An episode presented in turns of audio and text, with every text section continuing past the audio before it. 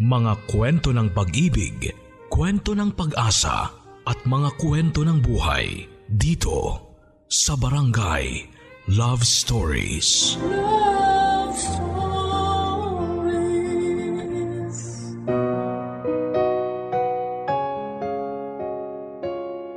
Ang tiwala ay isang importanteng bagay sa ating buhay Maaari natin itong ibigay sa kahit na sino o maaaring ibigay naman ito sa atin. Ngunit may mga kaakibat din itong negatibong bagay. Lalong lalo na ang agad na pagbibigay ng tiwala sa taong hindi pa natin lubusang kilala. Ayon nga sa isang idioma na lobo sa damit ng tupa o wolf in a sheep's clothing. Nang ibig sabihin ay taong nagpapanggap na mabuti pero may kasamaan palang tinatago. Madalas tayong naloloko o napapahamak dahil sa mabilis nating pagtitiwala sa isang tao nang hindi man lang inaalam ang buong pagkatao nito. Aminin man natin o sa hindi ay may mga pagkakataon na tayo ay masyadong nagtitiwala kahit na hindi pa natin gaanong kilala. Marupok lalo na sa mga mabubulaklak na salita na talaga namang mahuhulog tayo sa pagkalalim-lalim. Katulad na lamang ng kwentong ibabahagi sa atin ngayong Sabado ni Girlie na umibig at nagtiwala sa lalaki na akala niya ay mamahalin siya at pahahalagahan. Gusto mo na bang makarelate sa kanya? Alamin natin yan sa kwento ng pag-ibig, buhay at pag-asa sa nangungunang Barangay Love Stories. Dear Papa Dudut Magandang araw po sa inyo at sa mga loyal kabarangay na nakikinig ngayon. Itago niyo na lamang po ako sa pangalang Girlie. 32 years old at kasalukuyang nakatira sa Binangonan, Rizal.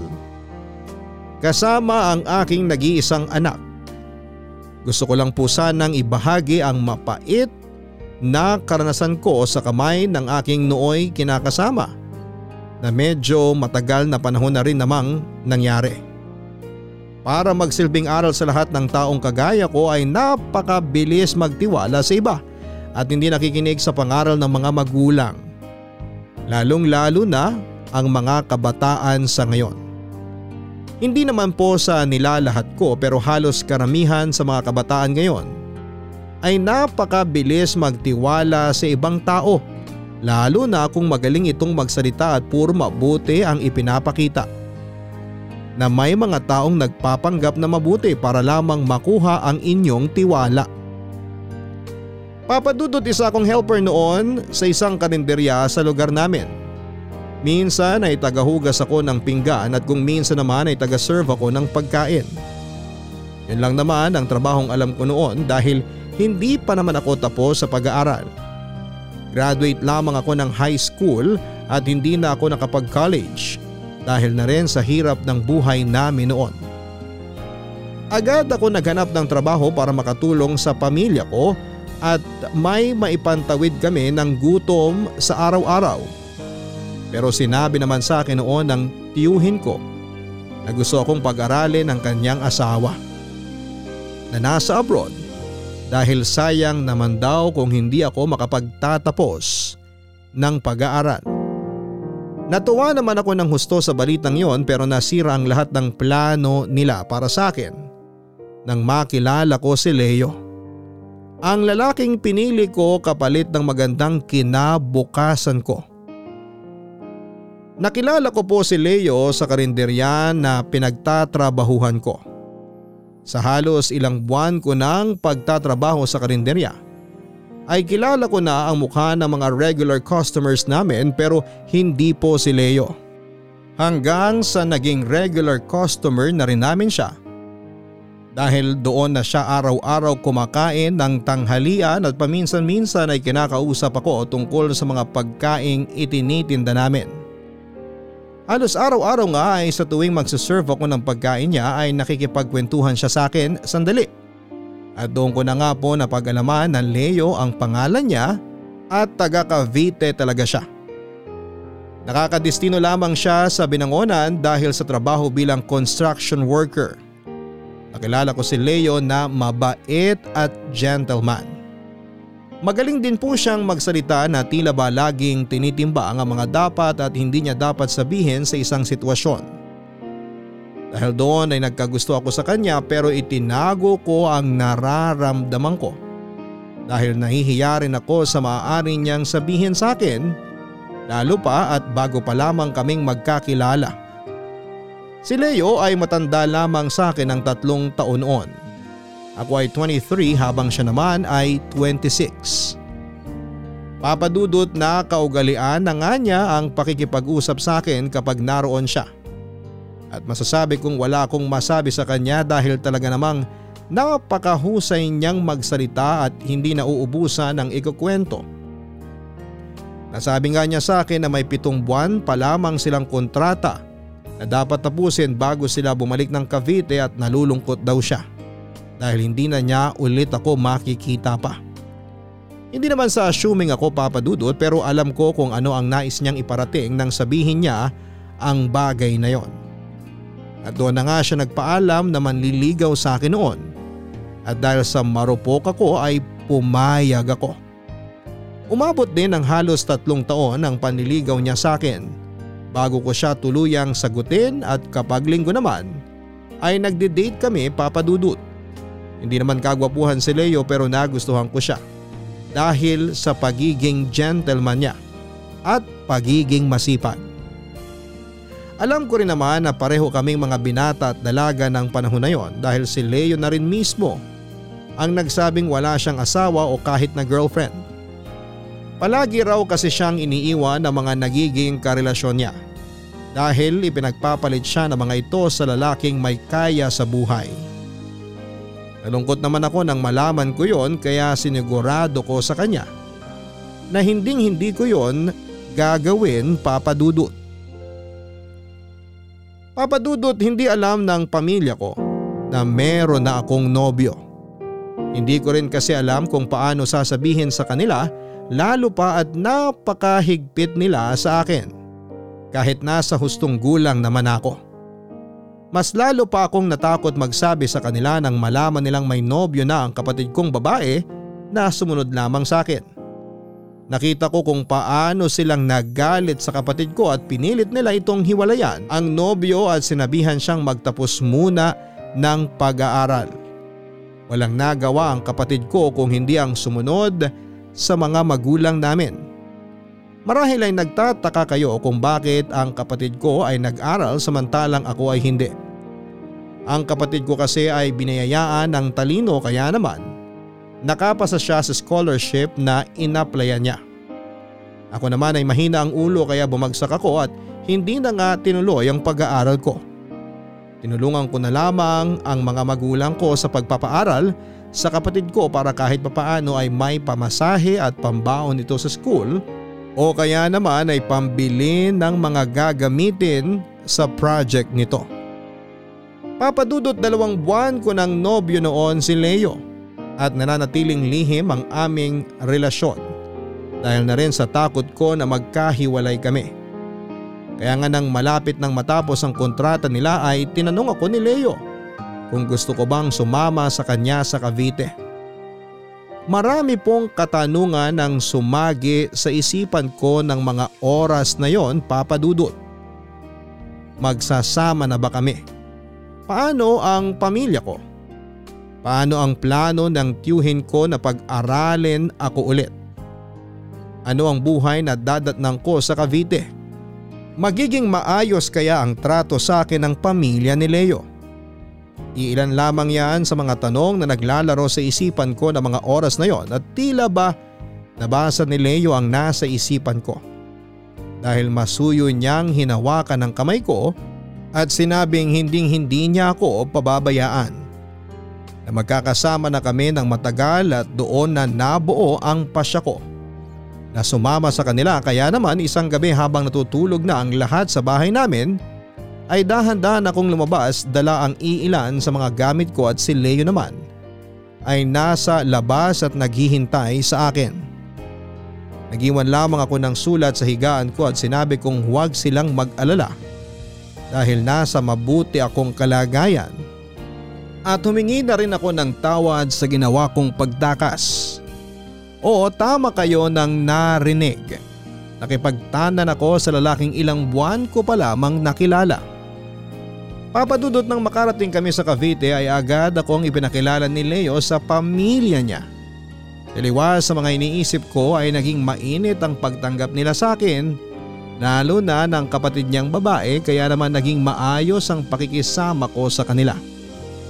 Pero wala pang isang linggo ay umanis din kami roon ni Leo dahil may sarili naman daw siyang bahay na minana niya pa sa kanyang lola at doon nga kami nanirahan. Kompleto na ang mga gamit sa bahay pero marumi lamang at halatang hindi nalilinis. At dahil doon na nga kami titira ay nagpaalam ako kay Leo na ayusin ko ang mga gamit sa bahay at aalisin ang mga kalat at pumayag naman siya. Sa ilang buwan na pagsasama namin ni Leo ay masasabi kong napakasaya ko bukod sa kasama ko siya ay hindi niya ako pinapabayaan kagaya ng sinabi niya sa akin. Paminsan-minsan ay naiisip ko ang pamilya ko. Pero naisip kong malaki na ako at nasa hustong gulang na.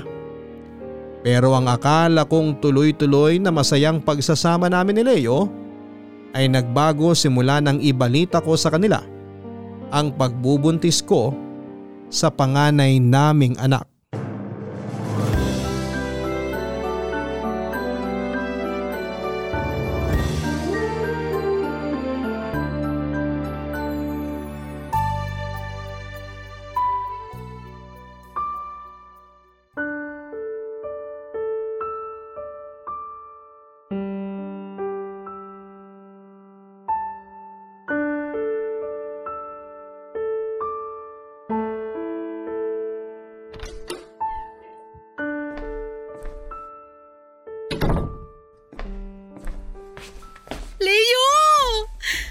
Girly. Parang ang saya mo ah. Anong meron? Buntis ako! Ha? Pakiulit nga. Ano sabi mo? Ang sabi ko, buntis ako! Paano mo naman nasabing buntis ka? Eh kasi isang buwan na akong delayed. Hindi pa ako nade-delay tuwing may period ako. Baka na-delay ka lang talaga. Hindi, Leo. Galing ako sa bayan kanina. Bumili ako ng pregnancy test kit. Ito! Oh, ano sabi dito? Positive? Buntis talaga ako. Sigurado ka bang sa'yo to? Baka napulot mo lang to ah. Hindi! Ba't ko naman gagawin yun? Malalaman at malalaman mo rin naman kung buntis ba talaga ako o hindi. Baka naman mali yung resulta. Inulit mo ba? Ulitin mo, baka negative talaga yan. Inulit ko na. Ito pang isa, positive din. Buntis talaga ako. Teka nga, ba't parang hindi ka masaya na magkakaanak na tayo? Ay, buwisit! Leo, ano? Sumagot ka nga. Ilang beses ko nang sinabing wala pa sa plano kong magkaanak, girly. Pero ano to? So kasalanan ko? Kasalanan kong nabuntis ako, ganun ba? Nagpipils ka, di ba? Paano ka nabuntis? Sinabihan na kita noon na naubusan ako, di ba? Ang sabi mo wala kang pera. Tapos may nangyari sa atin ulit. Anak naman ng... Ay, di pa naman buo yan, di ba? Baka makuha pa sa pills yan. Uminom ka ng pills, baka sakaling datnan ka na. Naririnig mo ba sarili mo, Leo? Sinasabi mo bang patayin ko ang anak natin? Dugo pa lang naman yan. Di pa yan buo. Kaya pwede pang agapan. Seryoso ka talaga? Anak mo to, Leo! Anak natin! Ba't di ka kasi nag-iingat? Sana maaga pa lang sinabi mo na sa akin na paubos na pala yung pills mo. Ba't ba sa akin mo sinisisi lahat? Ako lang ba gumawa nito? Nabuntis ko ba sarili ko? Ang sinasabi ko lang, sana maaga pa lang sinabi mo nang paubos na pala yung pills mo para nagawan ko ng paraan na makabili. Tinan mo ngayon yan. Hindi ba pwedeng matuwa ka na lang na magkakaanak na tayo? Yun nga ang iba dyan, gustong gusto magkaanak pero hindi sila binibiyayaan. Tapos ikaw, hindi ka pa masaya na magkakaanak ka na? Dahil hindi pa nga ako handa, girly. Ba't ba ang kulit mo? Construction worker lang ako. Saan ako kukuha ng pambahid mo sa ospital kung sakali? Sa ating dalawa nga lang, halos kulang ang sweldo ko eh. May mga binabayaran pa tayong kuryente at tubig. Di ka ba nag-iisip? Sige na, kasalanan ko na! Okay ka na? Pero kahit ano pang sabihin mo, itutuloy ko pagbubuntis ko! At paano mo gagawin yun? Baka nakakalimutan mo. Ako ang nagtatrabaho. Ano bang magagawa mo para palakihin ng batang yan? Gagawa ako ng paraan! Pero hinding-hindi ko ipapalaglag ang anak ko kagaya ng gusto mong mangyari. Magsimba ka, Leo! Baka sakaling kilabutan ka sa mga sinabi at naisip mong gawin sa anak natin. Anong sinabi mo? Bakit? Ano mga akala mo sa akin? Demonyo? Ayusin mo lumalabas sa mukha mo, girlie ah. Baka di kita matansya. Bakit? Anong gagawin mo sa akin? Ha? Sasaktan mo ako? Dinispatsahin mo rin ako? Ewan ko sa'yo. Bahala ka sa buhay mo. Pero wag mo sabihin sa akin na di kita pinagsabihan ha. Eh di hingi ako ng tulong sa mama mo. Tutal gusto na rin naman niya magkaapo. Sigurado ako matutuwa siya pag nalaman niyang buntis ako. Wag na wag kang magkakamaling lumapit sa kanila, girlie. Ano? Palalabasin mong wala akong kwentang ama? Bakit? Hindi ba? Kasasabi mo nga lang kanina na hindi ka pa handa, di ba? Hindi ka pa pala handa magkaanak, eh di sana ikinalma mo yung alaga mo. Baka nakakalimutan mo, girlie. Kusa ka ring bumuka ka at nagpagamit sa akin. Pero kasalanan mo kasi di ka nag-ingat. Bastos ka! Paano mo nasasabi sa akin ang mga salitang yan? Asa na yung Leo na minahal ko? Yung Leo na gentleman, mabait at sinabing hindi ako pababayaan. Bakit? Ikaw ang nagsimula ng gulong to. Malinaw sa'yo na ayaw ko pa magkaanak. Wala na tayo magagawa, Leo.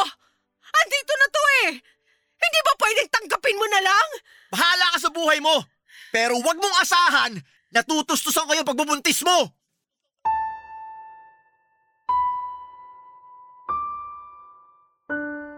Papadudot matapos akong maiwang tulala sa sala ay napaisip ako kung tama bang iniwan ko ang pamilya ko para kay Leo.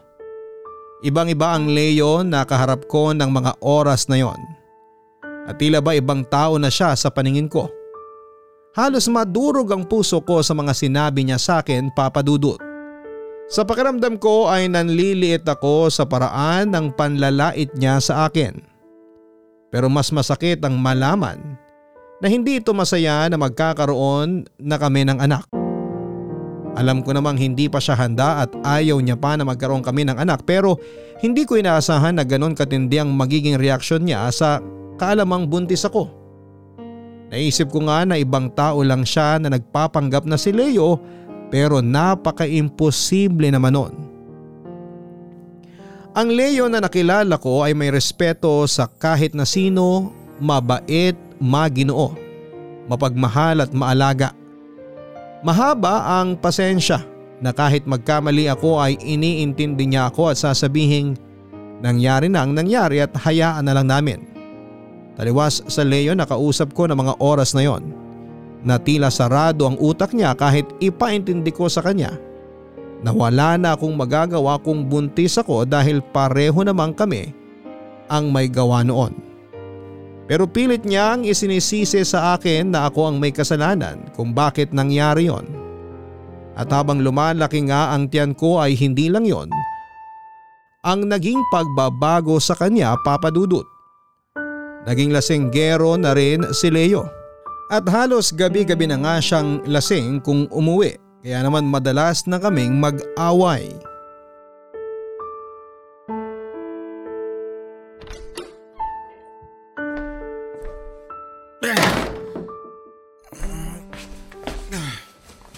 Hoy! Sandukan mo ako. Kakain ako. Ano ba naman yan, Leo? Lasing ka na naman. Isang linggo ka ng ganyan. Ano bang pakialam mo? Sino ka ba? Asawa ba kita? Hindi mo ako asawa pero nanay ako na magiging anak mo. Paalala ko lang, baka kasi nakalimutan mo. Ikaw na naman may gusto magkaanak tayo eh. Ako, ayoko. Narinig mo? Ayoko! Pues wala ka na magagawa kasi buntis na ako. Ang sabihin mo, sinadya mo talaga magbabuntis sa akin para mapikot mo ako. Siguro, natatakot ka iwan kita ano? Sa'yo pa talaga nang galing yan? Eh di ba ikaw tong iniiwanan ng mga nakakarelasyon mo? Bakit ka kaya nila iniiwan? At anong gusto mong palabasin? Ha?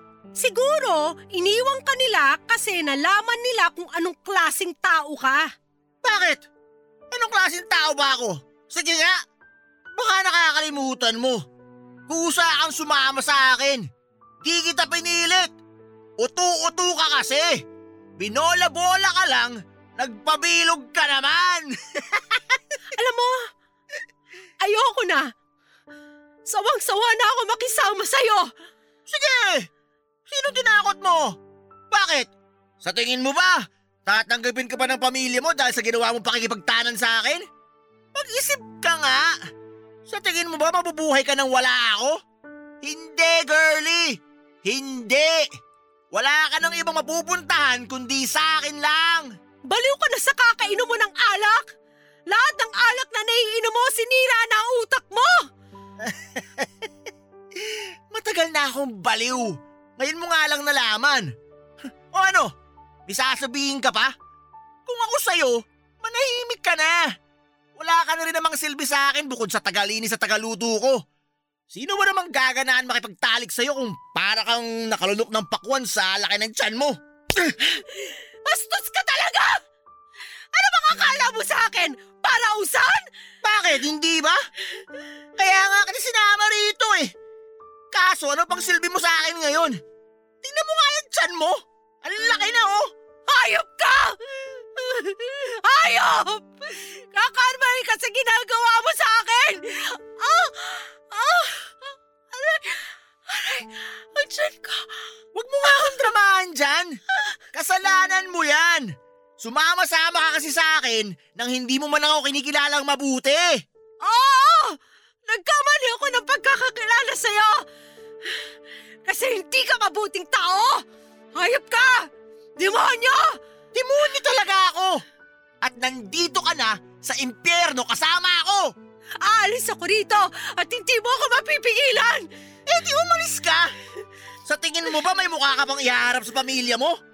Pinili mo nga ako kaysa sa kanila, di ba? Na pinagsisisihan ko! Huli na ang pagsisisi mo, girlie. Kung ginamit mo lang sana yung utak mo, wala ka sana sa ganitong sitwasyon. Oh, anong iniiyak-iyak mo dyan? Masakit bang malaman ang katotohanan? Di ka kasi nag-iisip eh.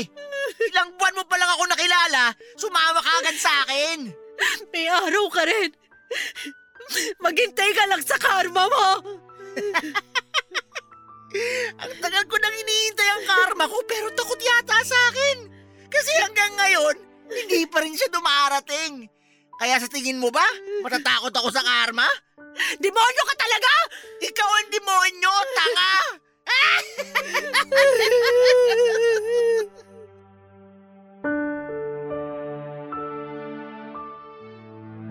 Papadudot tumagos lahat sa akin ang mga sinabi ni Leo. Pakiramdam ko ay tama siya na kasalanan ko ang lahat kung bakit ako napunta sa sitwasyong yon.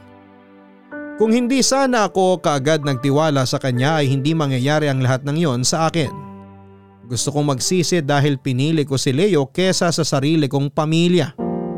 Tama rin siya sa sinabi niyang wala na akong mapupuntahan. Alam kong galit na sa akin ang pamilya ko at paniguradong hindi na sila mag-aabalang hanapin ako dahil yon ang nilagay ko sa sulat na iniwan ko sa kanila.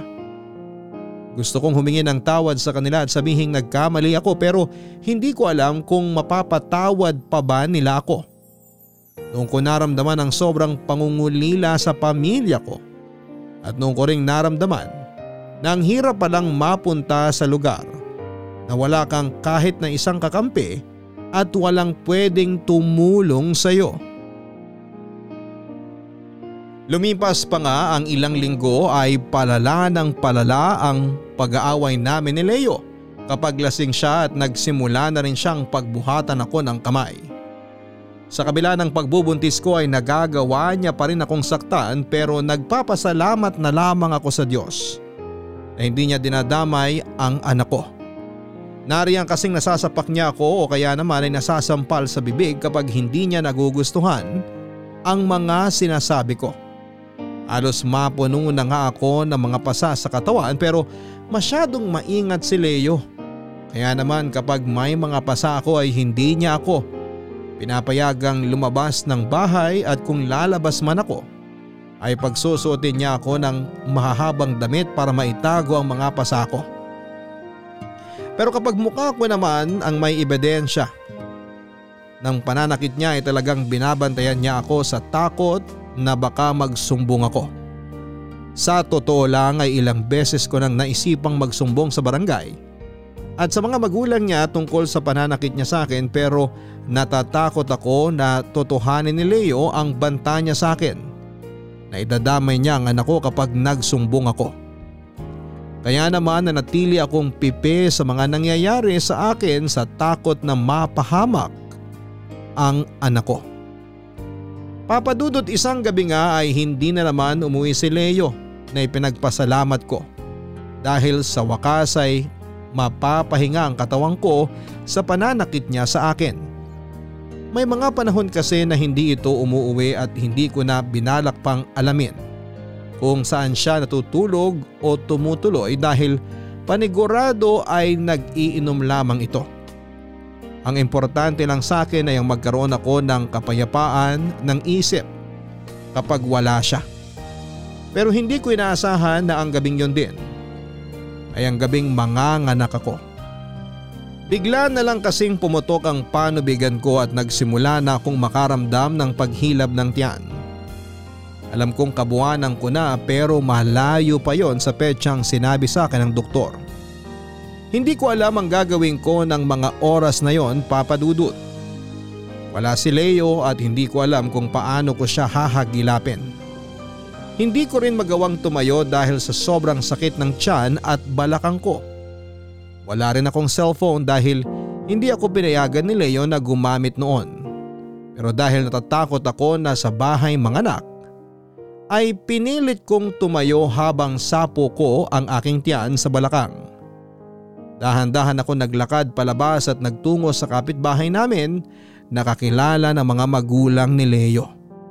Nagulat pa nga mga ito nang makita ang kalagayan ko pero agad din naman akong dinaluhan at tinulungan. Sinabi ko na lang sa kanila na baka pwede nilang tawagan si Tita Lilian Nananay ni Leo at agad nila itong tinawagan pero nagpresenta na sila na dalhin muna ako sa ospital. Papadudod hindi ko na alam kung papaano kami nakarating ng ospital. Naramdaman ko na lamang ang paglapat ng likod ko sa malamig na kama ng labor room at ang tanging naririnig ko lamang ay ang boses ng doktor na nagsabing umire lamang ako ng mahaba hanggang sa tuluyan na akong mapaiyak nang makarinig ako ng malakas na iyak ng sanggol. Iyak yon ng anak ko. Ang nagsisilbing liwanag at tanging pag-asang pinangahawakan ko para magpatuloy pa rin sa buhay. Mas lalo pa akong napaiyak nang ilapit nila sa akin ang anak ko at padapang ipinatong sa dibdib ko.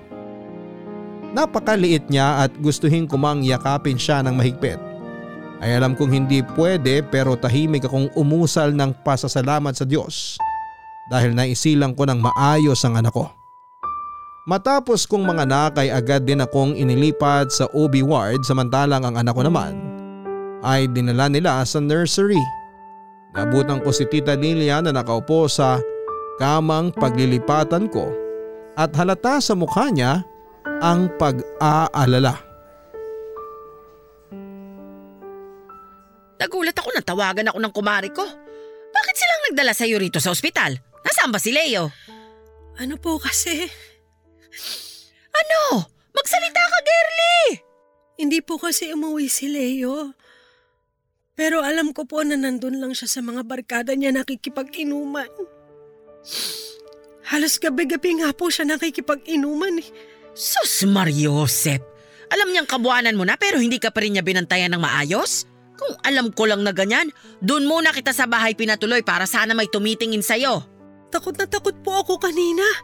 Hindi ko po alam ang gagawin ko kasi mag-isa lang ako. Wala si Leo kung kailan kailangan ko siya. Ay, hayaan mo't pagsasabihan ko ang batang yan. Isa na siyang ama kaya dapat lang kayong mag-ina ang pagtuunan niya ng pansin. Hindi alak at mga kabarkada niya. Salamat po tita kasi Kahit hindi niyo po ako kaano-ano, tinanggap niyo kami ng anak ko. Alam mo, Gerly, maayos kang humarap sa amin. Kaya maayos din kitang pakikitunguhan at alam ko namang mabuti kang bata. Ang totoo po niyan, hindi po talaga alam ng mga magulang ko na nandito ako. Di po nila alam na nagkaanak na ako. Pero ang sabi mo sa amin, may basbas ka ng mga magulang mo na sumama sa anak ko. Sorry po kung nagsinungaling ako. Pero tumakas lang po ako sa amin. Nakipagtanan po ako kay Leo. Mahabaging langit. Kung ganun siguradong nag-aalala na sa iyong mga magulang mo. Ang pamilya mo. Bakit ba kasi kinailangan mo pang tumakas? Siguro naman maiintindihan ka ng mga magulang mo kung nagpaalam ka sa kanila ng maayos. Ina ako at hindi ako mapapakali kung alam kong malayo sa akin ang isa sa mga anak ko. Hindi po nila ako papayagan dahil istrikto po sila. Natakot po ako noon na baka paghiwalayin nila kami ni Leo kaya po sumama ako sa kanya rito sa Cavite. Pero may anak na kayong dalawa ni Leo. Siguro naman ay babasbasan na nila ang relasyon ninyong dalawa. Alam kong matutuwa sila kapag nalaman nilang may apo na sila sa'yo. Hindi po ganun kadaling kumbinsihin ng mga magulang ko eh. Baka nga po itakwil na nila ako. Tutulungan kitang makipag-usap sa kanila kung gusto mo. Magulang sa magulang. Hindi na po. Bala ko na rin naman po makipaghiwalay kay Leo. Ha? Pero bakit? Dahil ba napapadalas ang pakikipag-inuman niya? Ay kakausapin ko siya. Wag na po. Ako na lang po ang bahalang kumausap sa kanya. Marami rin po akong gustong sabihin. Pero wag mo naman sanang hiwalayan ng anak ko dahil lang napapadalas ang pag-inom niya. Sa totoo lang, ikaw lang ang babaeng nagtagal sa anak ko. Kaya nasisiguro kong mahal ka niya. Sa ngayon, naiimpluwensyahan lang siya ng mga barkada niya. Ganon po ba yun? Bakit? May nakakatawa ba? Wala naman po. May naalala lang po ako. Well, siya. Tinawagan ko nga pala si Leo kanina na sumunod dito para may magbantay sa'yo. Hindi ako pwedeng mapuyat at baka tumaas na naman ang presyon ko. Salamat po. Magpahinga ka na muna habang hinihintay natin si Leo. Opo. Okay ka lang ba kung iiwan muna kita rito? Oo naman po. Hindi naman ako magtatagal. Bibili lang ako ng makakain natin. Babalik din ako agad.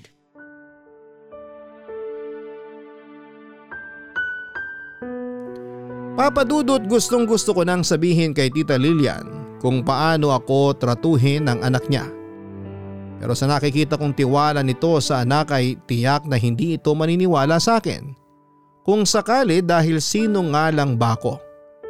Hindi naman nila ako kaano-ano, nagsinungalin na ako ng isang beses sa kanila kaya paano pa sila magtitiwala sa akin kung sakaling magsumbong ako. Baka isipin nila ay sinisiraan ko lamang si Leo at kung magsumbong man ako ay siguradong itatanggi niya yon. Ang naisip ko lamang ng mga oras na yon ay pakiramdaman ang buong paligid ko at magplano ng mga dapat gawin para makaalis ako sa poder ni Leo. Dahil hindi rin naman ako pwedeng basta-basta na lamang mag-decide. Lalo na at may anak na akong dapat isaalang-alang. Hindi ako pwedeng gumawa ng hakbang na maaaring ikapahamak namin lalong lalo na ng anak ko. Lumipas nga ang buong magdamag ay walang Leo na dumating sa ospital. Halata na rin kay Tita Lilian ang antok sa pagbabantay sa akin. Sinabihan ko nga siya na iwanan na lamang niya ako para makapagpahinga siya. Pero tumanggi siya at baka raw may kailanganin ako o kaya ang apo niya ay walang mag-aasikaso sa amin. Nainis lamang siya sa anak niyang si Leo dahil hindi niya raw ito pinalaking irresponsable at pabaya. Talaga namang napakataas ng tingin niya kay Leo na akala niya ay hindi ito makagagawa ng masama. Mas pinili ko na lamang na manahimik dahil anumang sabihin ko ay maaari nilang gamitin laban sa akin. Sabi ko na lamang sa sarili ko noon kapag naka-recover na ako at kaya na ng anak ko na magbiyahe ay doon ako gagawa ng hakbang para isumbong ang pananakit na ginagawa sa akin ni Leo. At kinabukasan nga ay dumating na rin siya na halatang may hangover pa at nakasimangot na tumingin sa akin na para mang hindi siya masayang makita ako.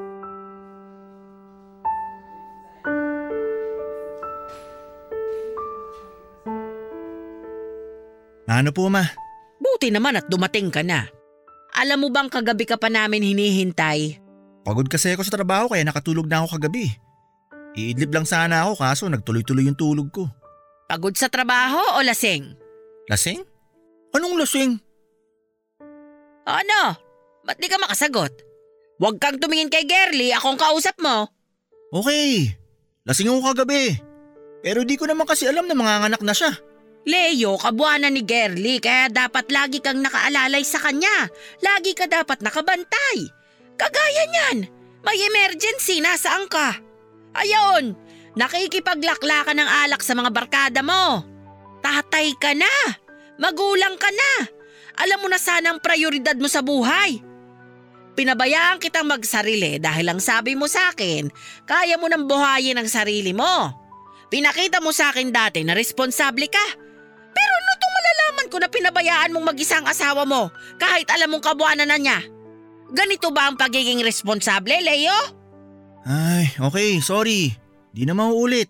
Dapat lang! Hindi ka na bata, may anak ka na. Oo na po. Sinesermonan nyo na naman ako eh. Ngayon lang naman ako nag-inom. Umayos ka, Leo ha? Isusumbong talaga kita sa tatay mo. Wag naman ma. Di na nga ako uulit eh. Eh, dapat lang. O siya sige, ikaw nang bahala kay Gerly at uuwi na ako. Parang sumasakit na naman yata ang bato ko eh. Sige po, ingat kayo. Salamat sa pagbantay kay Girlie. Dadaan muna pala ako ng nursery. Sisilipin ko ang apo ko. Anong sinabi mo sa mama ko? Nagsumbong ka no? Sinabi ko lang naman sa kanya kung nasan ka. Eh di nagsumbong ka nga. Ako ba talaga sinusubukan mo? Bakit pa ang laki ng galit mo sa akin? Okay naman tayo dati ah. Wala rin akong ginawang kasalanan sa'yo. Wala nga. Pero di ko ginusto na magkaanak sa'yo. Hindi mo ba talaga matatanggap yung anak natin? Ay, ilang beses ko bang uulitin sa'yo? Ayoko ng anak. Saan tayo ngayon kukuha ng pambayad dito sa ospital? Pambili pa ng gatas at diaper niyan. Di ka na nga nakakatulong sa akin. Nagdagdag ka pa ng problema. Eh di pabayaan mo na lang kaming umalis. Para wala ka ng problema. Ba't ano? Magsusumbong ka? Wala akong balak na magsumbong. Sa tingin mo ba maniniwala ako sa'yo? Eh ginawa mo na nga. Sinumbong mo ako sa nanay ko. Pero wala akong sinabi sa kanya tungkol sa pananakit mo sa akin. Siguraduhin mo lang. Dahil kung hindi, wag mo nang asahang makikita mo pa ulit ang anak mo. Huwag mo siyang idamay dito. Wala siyang kasalanan. Kaya nga kung mahal mo ang anak mo, itiko mo yung bibig mo. Oo, hindi ako magsasalita. Pangako wala akong pagsasabihan na kahit sino. Mabuti na yung nagkakaintindihan tayo. Alis ako. Mais ka rito. Saan ka pupunta? Maghahanap ng pambayad dito sa ospital. Kahit gusto kitang iwan na lang dito, hindi pwede. Baka mamaya magsumbong ka pa. Tandaan mo, kayang-kaya kong ilayo ang anak mo sa'yo. Kaya manahimik ka. Oo. Pangako, hindi ako magsasalita.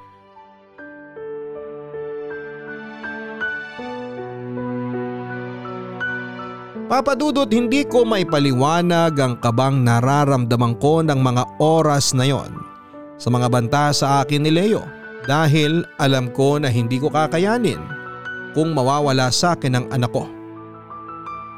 Kung kinakailangang manahimik at magtiis ako sa pananakit niya sa akin ay gagawin ko. Kung yun lang ang tanging paraan para makasama ko ang anak ko. Handa akong isakripisyo ang lahat para sa kanila dahil siya na lamang ang natatanging pag-asa ko para magpatuloy at kayanin ang lahat ng pagsubok pa na darating sa buhay ko. Dahil sa anak ko ay nagkaroon ako ng dahilan para magpursige at maging matapang.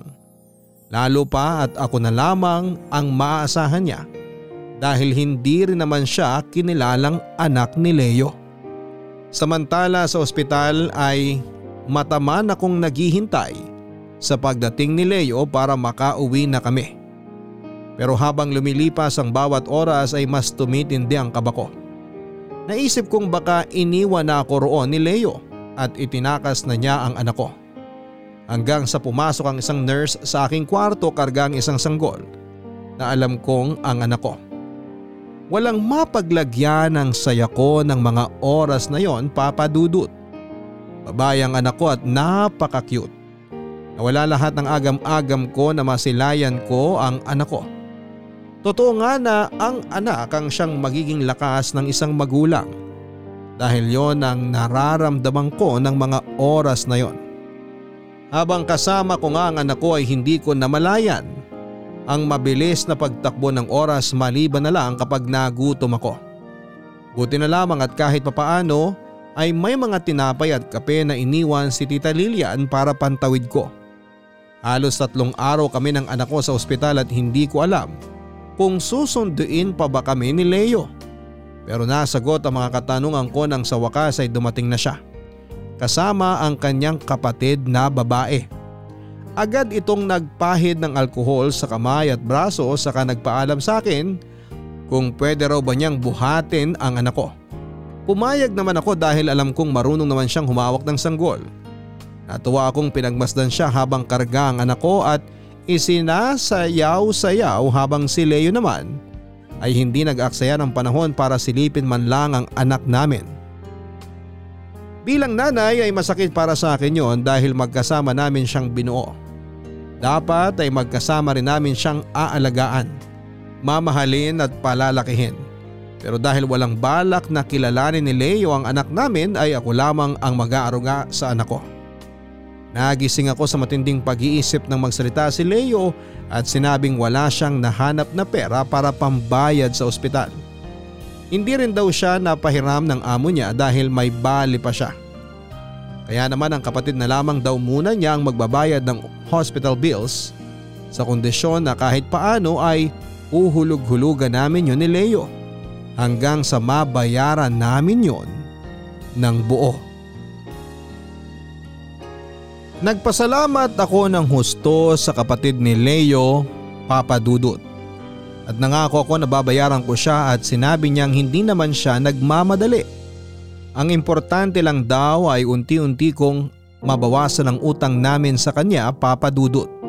Kahit siguro eh sabihing napakasama ng trato sa akin ni Leo ay meron naman siyang pamilya na maayos ang trato sa akin. Tinanggap nila ako at ang anak ko ng buo Bagay na hindi niya magawa para sa akin. Alam kong huli na para magsisi pa ako sa maling desisyon na nagawa ko. Kaya naman tinanggap ko na lamang ang kapalaran ko. Dahil kung hindi dahil siguro kay Leo ay hindi ako magkakaroon ng isang anghel. Sa dami ng maling nangyari sa buhay ko ay anak ko ang nag-iisang tama. Nang ma-discharge ako ay basta na lamang kaming iniwan ni Leo sa bahay at walang paalam na lumayas na naman at nasiguro koong sa barkada na naman ang punta niya. Sa totoo lang ay naisip kong magiging daan ang anak namin para bumalik kami sa dati. Dahil magkakaroon na siya ng inspirasyon. Dahil sino bang ama ang kayang tiisin ng anak niya?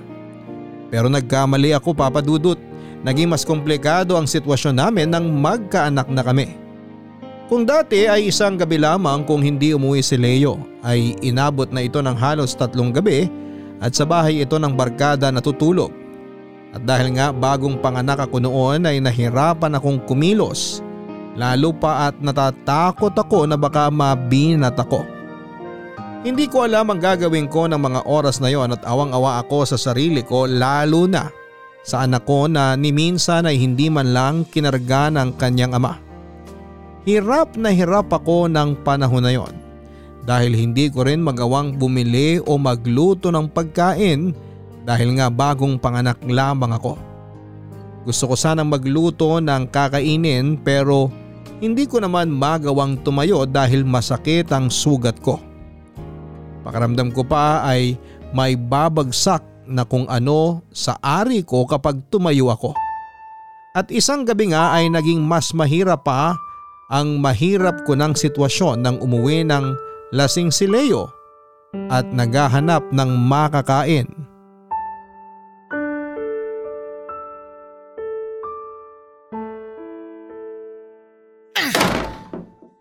Eh, pagkain! Kakain ako! Ano ba yan, Leo? Anong oras na oh? Huwag kang maingay. Baka magising yung anak natin sa ingay mo. Wala akong pakialam. Takpan mo yung tenga niya para wala siyang marinig. Paghain mo ako! Kanina pa ako gutom. Wala na tayong pagkain. Hindi ka naman nag-iwan ng pambili. Tsaka hindi ko pa kayang kumilos at baka mabinat ako. Baka duguin daw ako ng gusto pag tayo ako ng tayo. Ano? Nangangatwiran ka ba talaga? Nahihirapan kasi akong tumayo. Hindi pa naman kasi masyado magaling tong tahi ko. Wisit! Wala ka na ang silbi, pabigat pa kayo ng batang yan sa akin. Teka lang ha, baka nakakalimutan mo. Ikaw ang dahilan kung bakit nandito pa ako at nagtitiis na makisama sa'yo. Ah, ganon! Mm. Ano? Rico! Matabang ka? Ang tiyan ko. Yan ang napapala ng mga babaeng di alam ang lugar nila sa bahay na to. Isa pang maling sagot mo sa akin ha. Di lang sampalat suntok sa tiyan ang aabuti mo. Bakit mo ba ginagawa sa akin to? Sa amin ang anak mo. Anak ng tokwa naman, girlie. Di ka ba nagsasawa kakatanong mo sa akin yan? Simple lang naman ang sagot ko. Ayoko ng anak. Isaksak mo yan sa kokote mong maliit. Kung ayaw mo sa bata, hayaan mo na lang siya sa akin. Paalisin mo na lang kami rito. Total pabigat lang din naman kami sa'yo. Huwag mo nang ipilit ang gusto mo. Mabubulo ka na rito sa ayaw at sa gusto mo. Hayop ka talaga! Ayoko na! Gusto ko na makipag-iwalay sa'yo! Demonyo ka! At saan ka pupunta? Sa pamilya mo? Itinakwil ka na naman ngayon. Wala ka nang tatanggap sa'yo. Pasalamat ka nga at pinagtsatsagaan ko kayong dalawa kahit wala naman ako mapapala sa inyo. Pagsisisihan mo lahat ng ginawa mong to sa amin ng anak ko! Hindi man ngayon pero Jack na may karma naghihintay sa'yo! Ah, talagang sumasagot ka pa ah? Eh! Ito tandaan mo ah. Kung gusto mong umalis, umalis ka. Pero hindi mo dadalhin yung bata. Ako may karapatan sa kanya dahil kaya ko siyang buhayin. May trabaho ko. Eh ikaw, ano bang kakayahan mo para buhayin ang batang yan? Ni wala kang ang trabaho eh. Hindi, hindi ko iiwan sa'yo ang anak ko! Tingnan ko lang kung hanggang saan ka dadalhin ang tapang mo.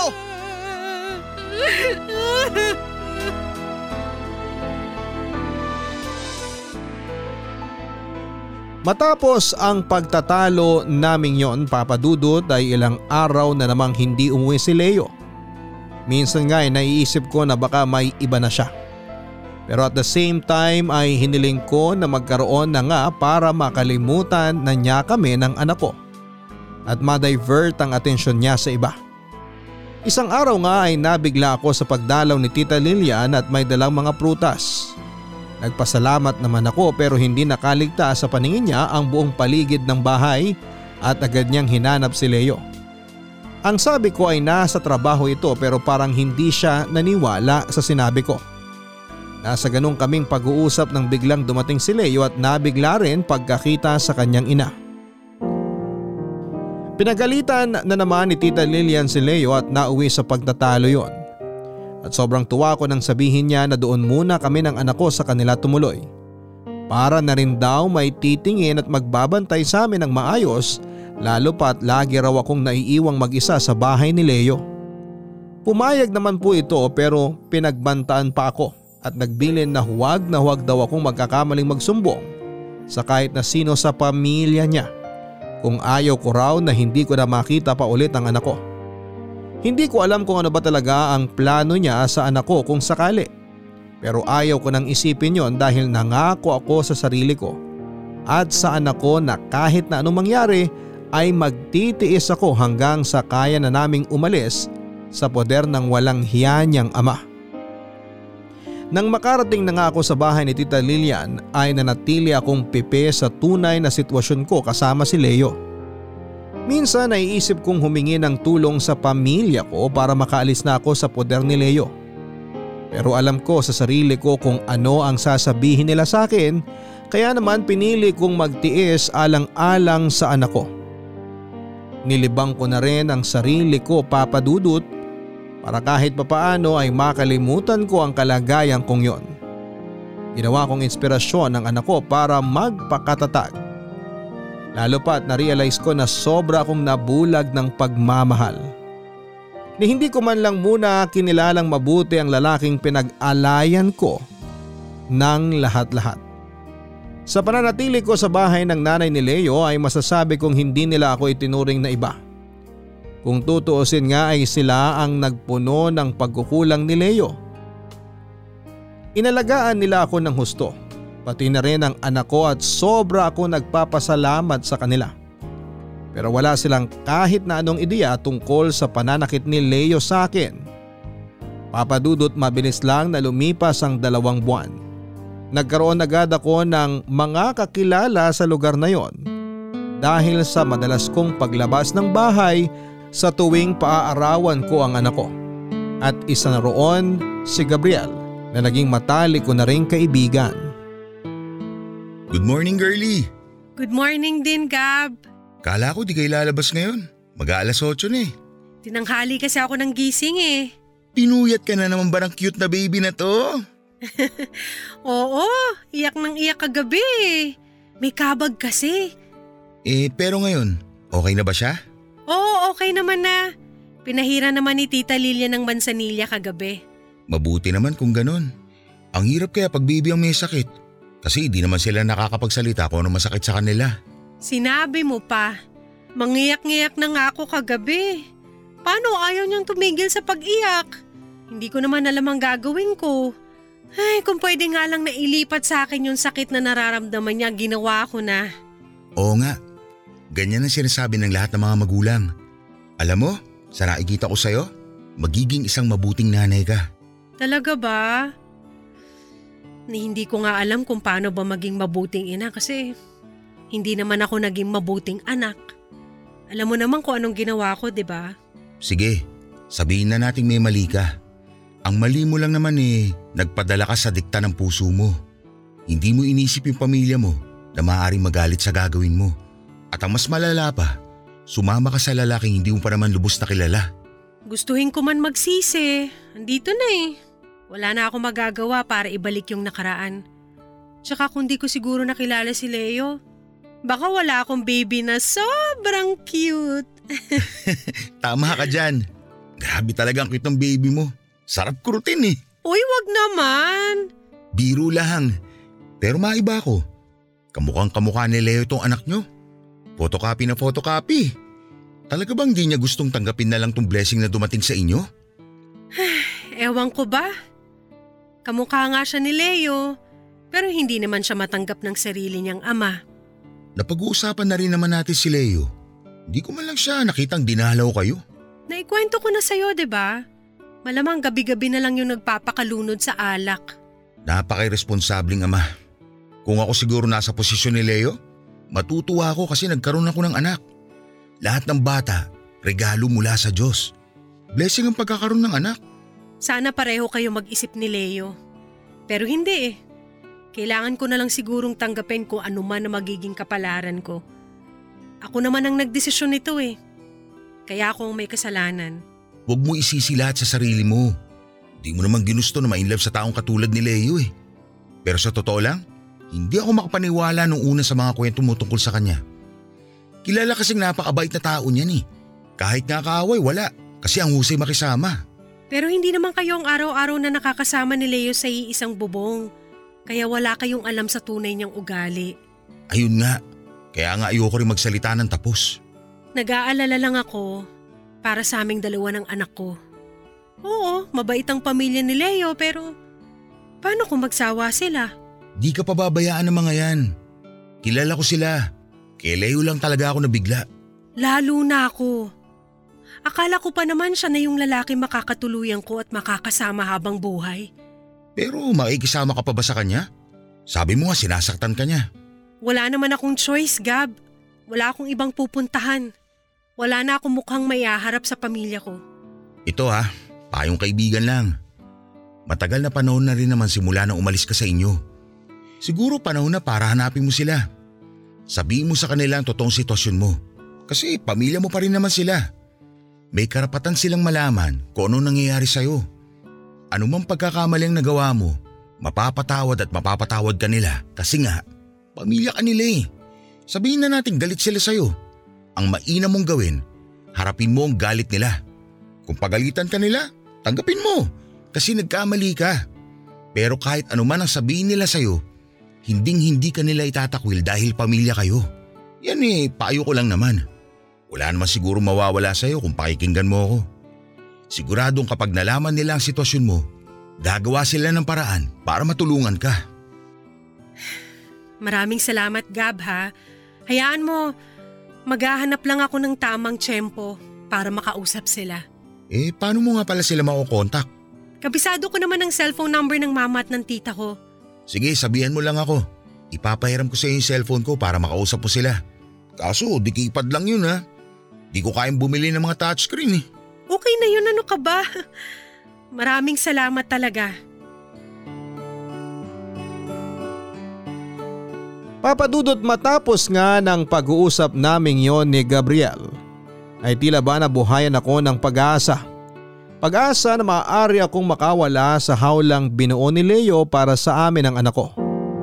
Kaya naman habang naroroon ako sa poder ng kanyang ina ay ginawa ko ang lahat para huwag nilang mahalata ang plano kong pag-alis. Nakapagpasya na rin ako na sabihin na sa pamilya ko ang totoong nangyari sa akin. Dahil kagaya nga ng sinabi ni Gabriel, matagal na panahon na ang nakalipas.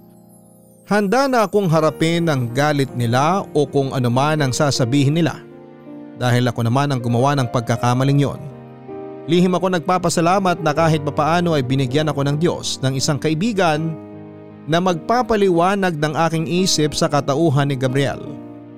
Kung hindi ko siguro siya nakilala ay hindi po ako magkakaroon ng lakas ng loob na harapin ang problemang ginawa ko. Nanatili ako sa poder ng nanay ni Leo dahil na rin sa pakiusap nila na doon na rin binyagan ang anak ko. Pumayag naman ako dahil wala na raw kaming dapat alalahanin ni Leo sa gastos dahil sila na raw ang bahala. Hindi naman mayaman ang pamilya ni Leo pero may negosyo silang apartment kaya naman kahit na hindi na sila magtrabaho ay may dumarating na pera sa kanila buwan-buwan.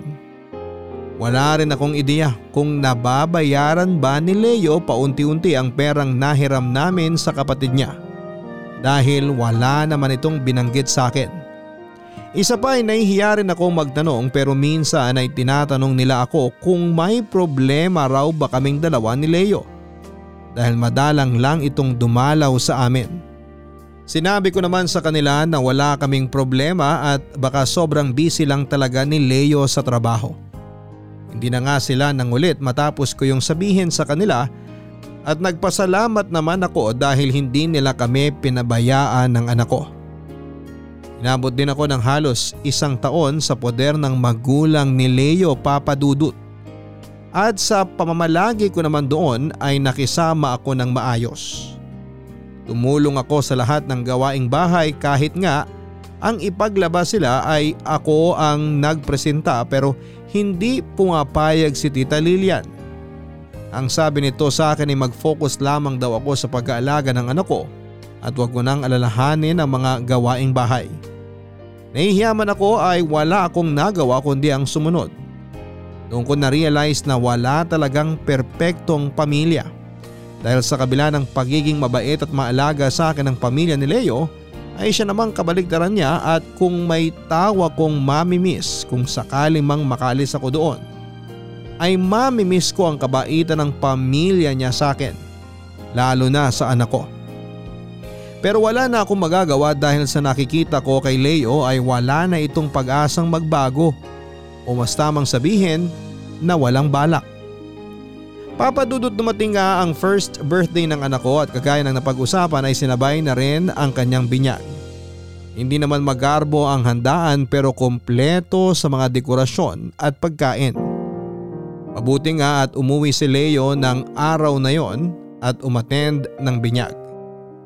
Ang akala ko kasi ay mag-isa lamang akong magulang na pupunta sa simbahan. Marami ring bisita at kasama na roon ang mga kasama ni Leo sa trabaho na sa hula ko ay siya rin kasama niya palagi sa inuman. Hindi ko na lamang sila pinansin at inasikaso na lamang ang mga ninong at ninang ng anak ko na si Tita Lilia ang kumuha pero sinama ko rin bilang ninong ang best friend kong si Gabriel. Naging maayos naman ang okasyon at walang naging kahit na anong problema. Matapos nga ang binyag at birthday ng anak ko ay kinausap ko ang nanay ni Leo. Tinanong ko siya kung pwede na ba akong bumalik sa bahay ni Leo Total ay malaki na rin naman ang anak namin at kaya ko na rin kumilos. Pumayag naman po ito at hindi tumutol para na rin daw may mag-asikaso sa bahay at sa anak niya. Pero kung magkakaroon man daw ng problema ay huwag akong mahihiyang magsabi sa kanya. Nakukonsensya man ako sa bala ko ay pinilit kong isang tabi yon dahil buo na rin ang pasya ko na makipaghiwalay sa kinakasama kong si Leo na walang ibang inatupag kung hindi ang uminom ng alak. Matapos ko nga na magpaalam kay Tita Lilian ay inayos ko na ang ilan sa mga gamit ko at ng anak ko, saka na ako dumiretso sa bahay ni Leo. Pero ang pag-uwi kong yon ang nagresulta na naman sa matindi naming pag-aaway.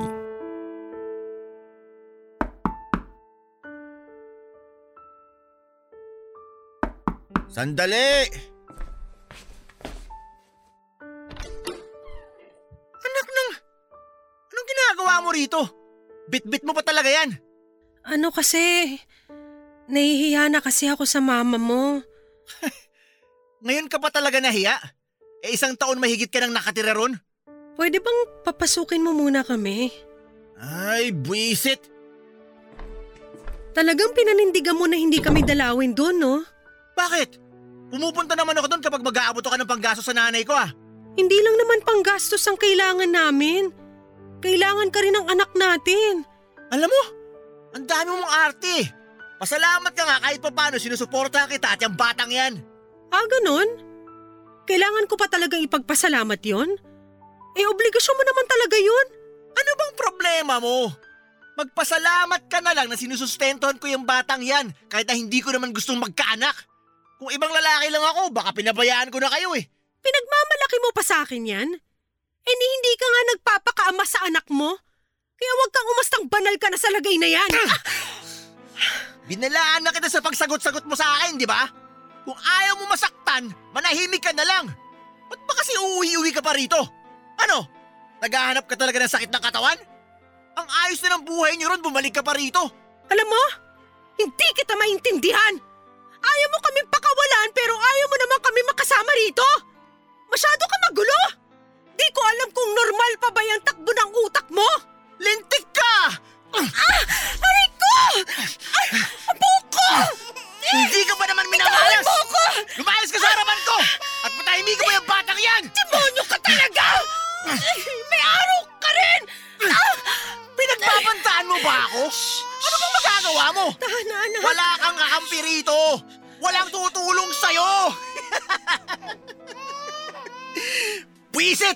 Sinabing patahimikin mo yan eh!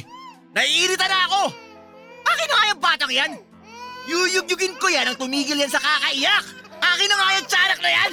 Ano ba, Leo? Di ka titigil? Bitawan mo anak ko! Ano Tumigil ka sabi eh! Hindi siya makahinga!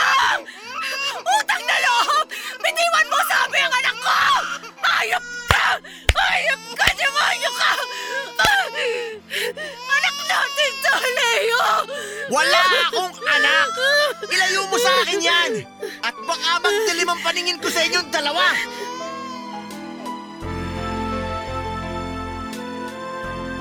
Halo-halong emosyon ang naramdaman ko ng mga oras na yon papadudot.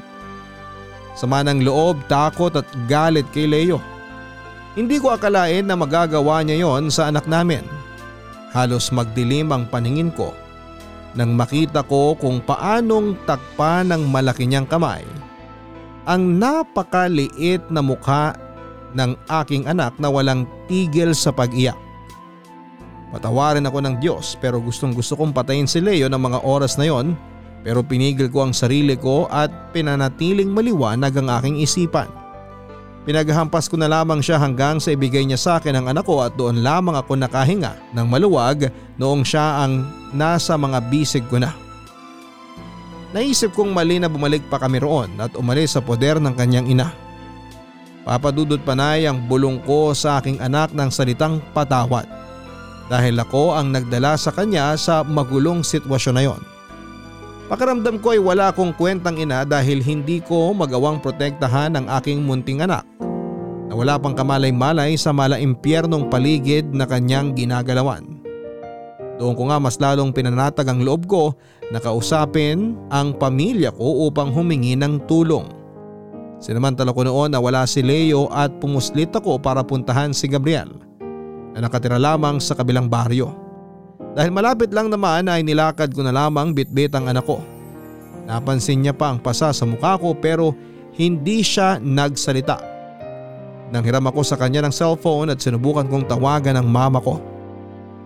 Laking pasalamat ko nang nagring ang number na yon at maya maya nga lang ay narinig ko ang boses ni mama. Bigla na lamang akong naiyak noong marinig ko ang boses ni mama at panay naman ang kanyang hello na walang kamalay-malay na ako ang tumatawag. Pinilit ko namang ikalma ang sarili ko at ang salitang mama ang tangi kong nasabi.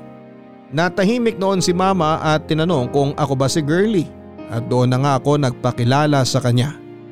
Inasahan ko na pagagalitan niya ako pero tinanong lamang niya ako kung kumusta na ako. Nasaan ako at hinahanap daw nila ako kung saan saan. Mas lalo akong napahagulhol ng iyak sa sinabi niya dahil bigla kong naitanong sa sarili ko kung bakit ko nga ba nagawang ipagpalit ang pamilya ko sa isang taong sandali ko pa lamang nakikilala. Habang umiiyak ay buong tapang kong ikinuwento sa kanya ang lahat at awang-awa siya sa naging kalagayan ko. Pero tila gumaan ang pakiramdam ko nang sabihin niyang gagawa sila ng paraan para masundo ako. Binigay ko sa kanilang address ng bahay ni Leo at ang buong pangalan nito dahil hindi ko alam kung makokontak ko pa sila ulit. Nagbilin din si mama sa akin na wala akong pagsasabihan ng kahit na sino sa balak nilang pagsundo sa akin at bigyan ko lang daw sila ng isang linggo para maayos lahat ng kailangang ayusin para sa pagsundo sa akin. Lalo pat hindi raw ganong kadali na sumugod sa isang lugar na hindi raw nila teritoryo. Nagpasalamat naman ako kay mama at higit sa lahat ay nagsorry ako sa nagawa ko pero ang sabi niya lang ay kakausapin na lang daw niya ako tungkol doon kapag naiuwi na nila ako ng binangonan. Matapos ko makipag-usap kay mama ay nagpasalamat ako ng husto kay Gabriel. Pero wala akong binanggit sa kanya na susunduin ako ng pamilya ko sa takot na makarating yon kay Leo at sa pamilya niya. At isa pa yon ang bili ni mama. Nang araw din na yon ay nagpaalam ako kay Gabriel na babalik na kami sa bahay at baka biglang dumating si Leo at hindi ako maabutan. Hating gabi nga noon papadudot ang akala kong tahimik na gabi namin ay nabulabog dahil lasing na namang umuwi si Leo. Nagpanggap akong tulog pero naramdaman ko ang pagtabi niya sa akin at nabigla ako nang maramdaman kong humalik siya sa aking lieg. Hindi ko alam kung bakit bigla ko na lamang siyang naitulak ng mga oras na yon papadudot. Pakaramdam ko ay nandidiri ako na hindi ko mawari. Idagdag pa ang mabahong amoy ng alak na nagmumula sa kanya. Pero dahil sa ginawa kong iyon ay nagalit siya ng husto sa akin papadudot.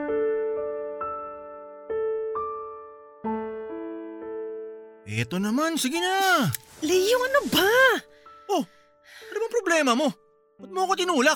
Please naman, wag ngayon. Anong wag ngayon? Kailan ka ba natutong tumanggi? Natutulog yung anak natin. Wala akong pakialam. Ang tagal ko naghintay sa'yo tapos sasabihin mo wag ngayon? Ano ba? Sinabing wag ngayon eh. Kahit yun lang naman ibigay mo na sa akin. Konting respeto naman, Leo. Respeto? Inaano ba kita? Binabasos ba kita? Dati naman natin ginagawa to ah. Iba na ngayon. Hindi pwede kung kailan mo gusto papayag ako. Hindi ako bayarang babae. Ngayon ka ba gumanyan ha? Kung kailan ilang beses na may nangyari sa atin? Ano ba akala mo sa sarili mo? Pa-virgin ka masyado. Nag-iinarte ka pa eh, gamit na gamit ka na nga. Sino bang gumagamit sa akin? Di ba ikaw? Pagkatapos kong ibigay sa'yo lahat, binuntis mo ko, inanakan, tapos ngayon ganitong gagawin mo sa akin? Sino ba kasing may sabing ibigay mo sa akin lahat? Katawan mo lang naman ang habol ko eh. At kung nabuntis ka man, di ko nakasalanan yon. Ikaw ang nagpabaya. Hayop ka talaga! Nagpauto ka naman sa hayop na katulad ko. Ibinigay mo lahat sa hayop na to. Kung di ka pa naman bobo eh. Alam mo, paulit-ulit na lang tayo. Wala ka na bang ibang isusumbat sa akin kundi yan? Ba't di ka na lang manahimik dyan at ibigay mo na lang kung anong gusto ko? Baka sakaling matuwa pa ako sa'yo. Hindi! Manigas ka! Ang tapang mo na! Sa tingin mo ba kaya mo ako? Ha! Handaan mo! Wala ka na ibang pupuntahan! Hindi ka makakaalis dito hanggat di ko sinasabi! Ha! Leo! Girlie! Sorry, di ko sinasadya! Lumayo ka sa akin! Huwag mo ko mayakap-yakap! Baliw ka na! Baliw! Sira ulo! Manahimik ka! Pagbabayaran mo lahat ng to! Ano? Magsusumbong ka? Subukan mo! Kung gusto mong hindi mo na makitang humihingay ang anak mo! Ayop ka! Ayop! Mamatay ka na! Masamang damo ako! Kung may mauuna man sa atin dito, sisiguraduhin kong ikaw yon!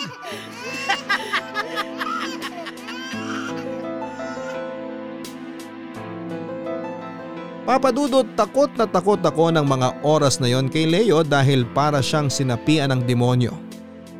Akala ko talaga ay tutuluyan na niya ako pero laking pasalamat ko. At tila nahimasmasan siya at ibang iba ang itsura ni Leo noon papadudot. Nanlilisik ang mga mata niya at para talaga siyang papatay ng tao nang tila mahimasmasan nga siya ay agad kong binuhat ang anak ko at niyakap. Lalo pa at nag-aalala ako na baka bigla na namang mabaliw si Leo at kung ano pa ang magawa sa amin ng anak ko. Kahit siguro sumigaw ako ay walang makakarinig sa amin dahil ang bahay ni Leo ay nasa dulo pa ng bukid at medyo malayo sa ibang bahay. Sari-sari tuloy senaryo ang naglaro sa utak ko ng mga oras na yon at naisip ko bigla na kung mamamatay kami ng anak ko rito ay hindi agad malalaman ng ibang tao.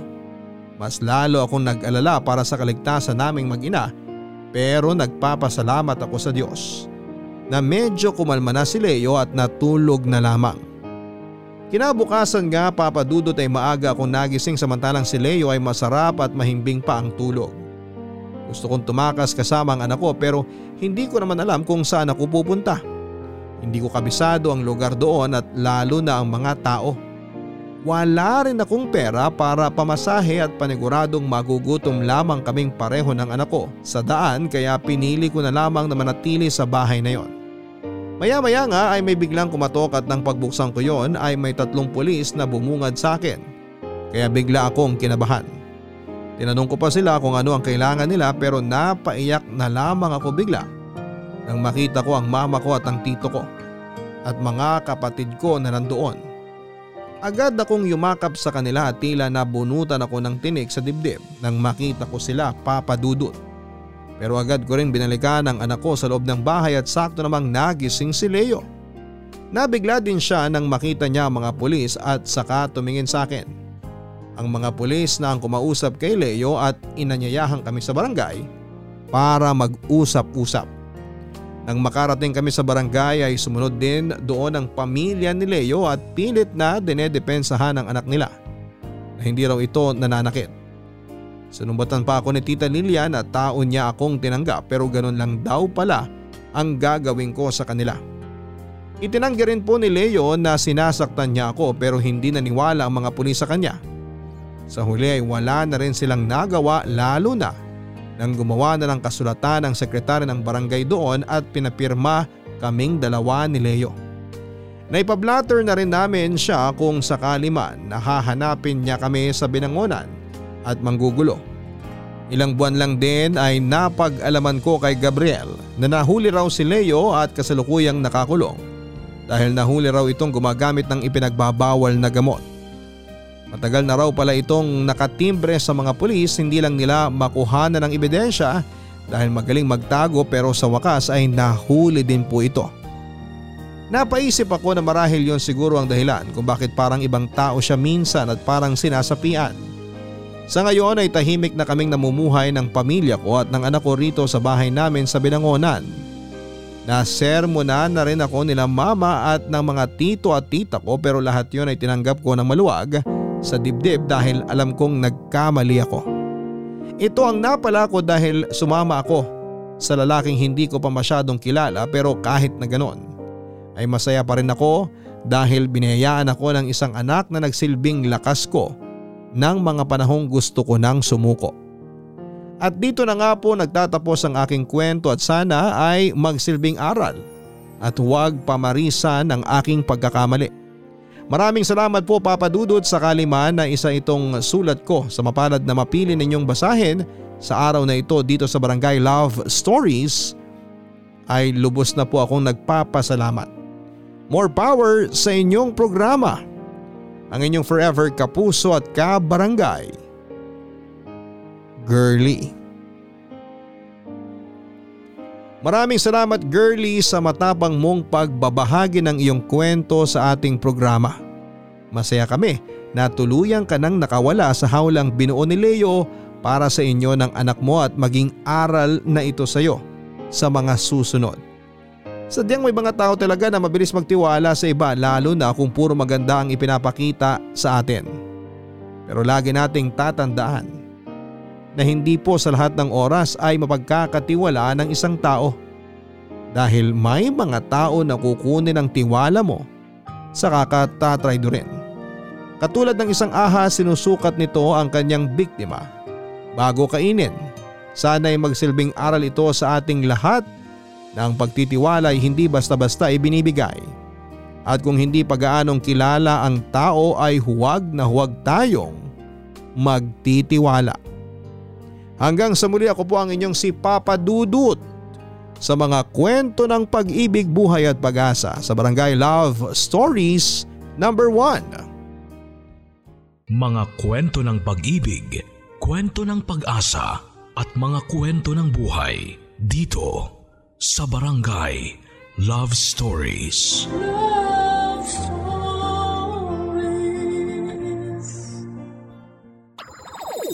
Nagustuhan ng iyong napakinggan? Ituloy yan via live stream sa www.gmanetwork.com/radio.